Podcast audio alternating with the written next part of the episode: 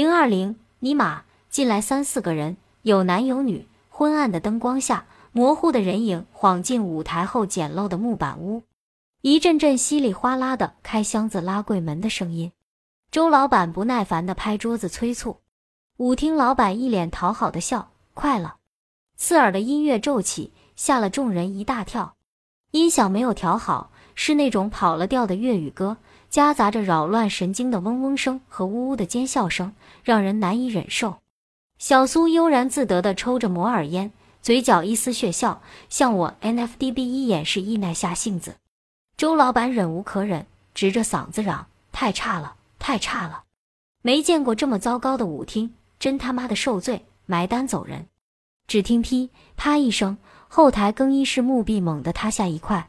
与塌了的破木板一同摔出个黑发飞舞的胴体，慌乱更衣时跌出舞台的小姑娘，她仰面朝天，手脚乱动一阵，终于狼狈立起，稚嫩的脸摔猛的笑，大花内裤水红抹胸，赤露着棕色身体傻站着。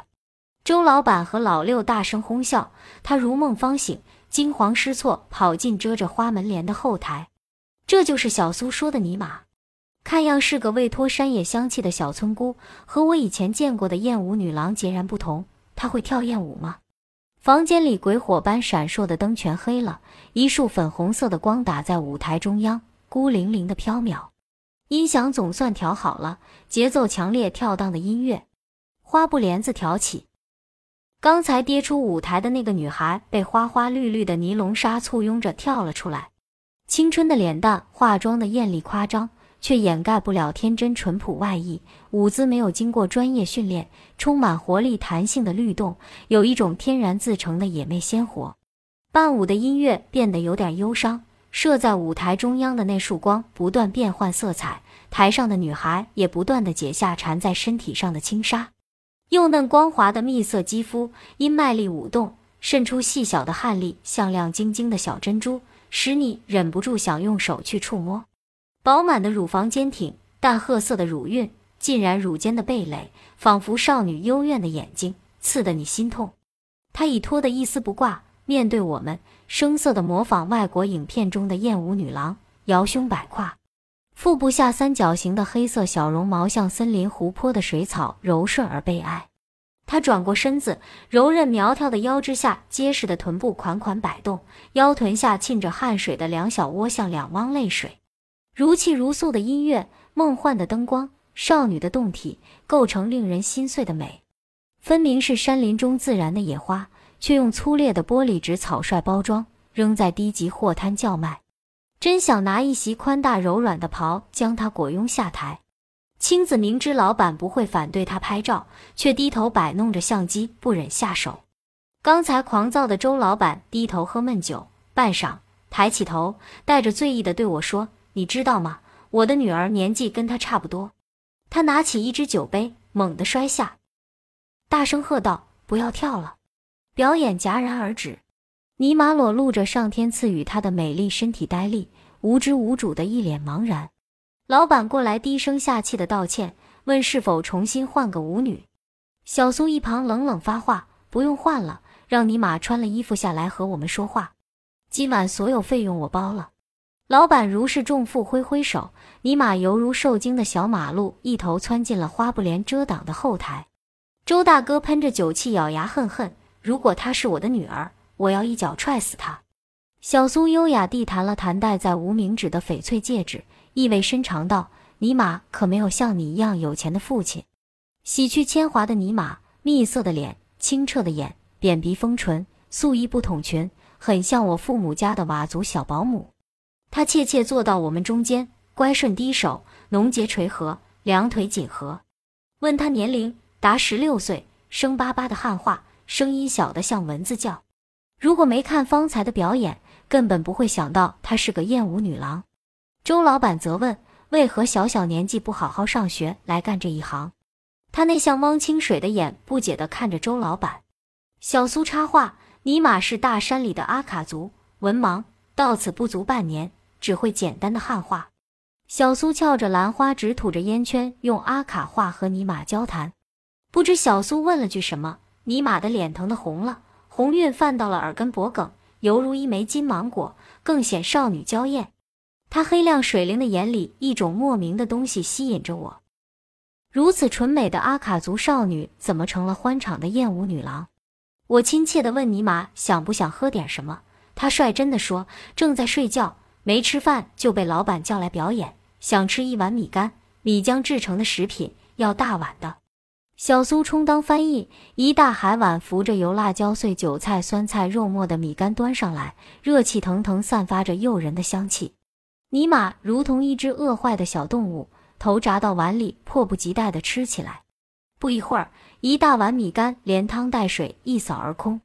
看着尼玛质朴无忌地用手背擦抹嘴角的辣椒油，发红的小鼻头沁满汗粒，想到涅瓦河畔夜总会的俄罗斯艳舞女郎，小口呷着咖啡，慢条斯理用刀叉切割羊巴，轻柔地放到口里免碰朱唇，优雅地用洁白餐巾擦拭嘴角，流利的英语。巧笑倩兮，美目盼兮。尼玛与他们有霄壤之别。吃完米干的尼玛，活泼可爱的打着饱嗝，话也多了，应小苏的要求，向我们讲述他的故事。尼玛的家在不通公路的大山里，寨里十多户人家，世代靠种罂粟为生。他有一个大姐，一个哥哥，下面还有四个弟妹，他是老三。一年除了收种大烟，其他日子阿爸打猎掏蜂蜜。阿妈带着他们兄弟姊妹做家务，织布找野菜，一家九口生活的贫穷而简单。每年雨季过后的十至十一月，全家出动，把小如芝麻的罂粟籽播撒在刀耕火种的坡地，坚一次苗。到来年一至二月份，漫山的罂粟花绚丽多彩，姐姐用罂粟花编花环戴在头上，漂亮的像个妖精。尼玛和哥哥姐姐弟妹们游戏在罂粟花海。嘴里唱着金三角地区广为流传的民歌：“春节到，满山遍野大烟花。”每天早晨，我到大烟地里收钱。有了大烟花，就有了好生活。大烟花，大烟花，我们的生活永远是大烟花。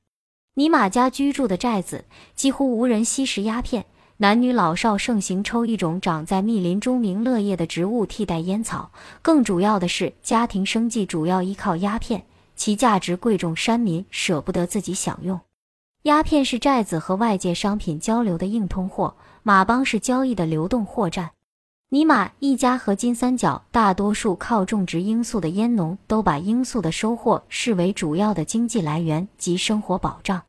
春天是收获的季节，每天早晨到罂粟地里收割大烟，胭脂光合作用后变为褐色的膏状。小心翼翼地把它们刮到用棉花塞着的竹筒里，像捧着宝贝一样拿回家。阿爸在火塘里添上木柴，把生烟膏掺水，加少许石灰，全家围坐火塘边，看火舌欢快地舔着锅底，锅里棕色的烟浆咕噜咕噜冒着小泡，结成块，用阿妈织的稀疏的土布过滤，做成便于吸食的棕黄色的熟鸦片膏，然后用芭蕉叶把它们一团一团扎好，放到土壤里保存。等待马帮的到来，马帮到来的日子，是这原始小山寨喜庆的节日，人欢狗叫，整个寨子沸腾了。罗马驮着山寨村民一年所需的大米、盐巴、香油、火柴，男人们渴求的枪支弹药、香烟，姑娘们爱的胭脂花粉、彩色丝线小镜子。尼玛，这帮小孩最喜欢花纸包的，放到嘴里噼噼啪啪作响的甜甜糖果。几乎全寨子的人都涌到马帮聚集的大青树下，用竹篓提着辛苦一年得到的鸦片烟膏、打猎获取的兽皮毛、山珍野味，与赶马帮的汉子首先交换的是粮食、生活用品、生产工具，其次才是那些让人眼花缭乱的奢侈品。尼玛不能忘记那年的春天，漫山罂粟花盛开如霞，又是鸦片丰收的季节。小山寨来了一群奇怪的马帮。赶马帮的汉子还是那些人，但却多了一队全副武装的军人。鸦片交易异常红火，一股不安的情绪瘟疫般的在人群中蔓延，人们忧心忡忡地传播着明年不能种鸦片的可怕消息。当那些军人的长官一个黑胖子站在大青树下，大老官寨主家搬来的凳子上，朝天一梭子弹，全场肃静了。不是因为那尖啸的枪声，金三角阿卡人不怕枪。恶劣的生存环境让他们面对动物的凶猛，无序的生活空间要他们抵御恃强凌弱的匪徒，保护鸦片、抢女人、打猎都离不开枪。山寨的男人都有枪，个个都是神枪手，什么百步穿杨、千米射鸦是家常便饭。而是那黑胖长官宣布的缅甸善邦第一特区禁毒法，使全寨子的人不知所措。胖长官宣布，特区政府下决心大规模毁毒铲毒，这是山寨最后一次鸦片交易，通令山民明年不准种植罂粟，若有违反，革产勿论，并按照禁毒法予以处罚。胖长官还说，特区政府正积极争取缅甸政府及国际社会的经济援助。准备帮助山民们种粮食、茶叶、咖啡、水果，搞替代种植。邻国中国也伸出援助之手，在金三角地区推广替代种植绿色工程，要求山民们克服艰难困苦，积极拥护特区政府的这一举措。债主大老官愁眉苦脸地向乡民们传达了胖长官的意志，人群像油锅里泼进了水，一片哗然。金三角山地民族的烟农们经历了上百年的种烟史，直至今日，许多人，包括尼玛家在内的山民们，已将其看作生活必须的一部分。赖以生存的罂粟不能种了，鸦片膏不能卖了，今后大人和娃娃的生活怎么办？本集播放完毕，感谢您的收听，喜欢别忘了订阅专辑、关注主播，主页有更多精彩内容。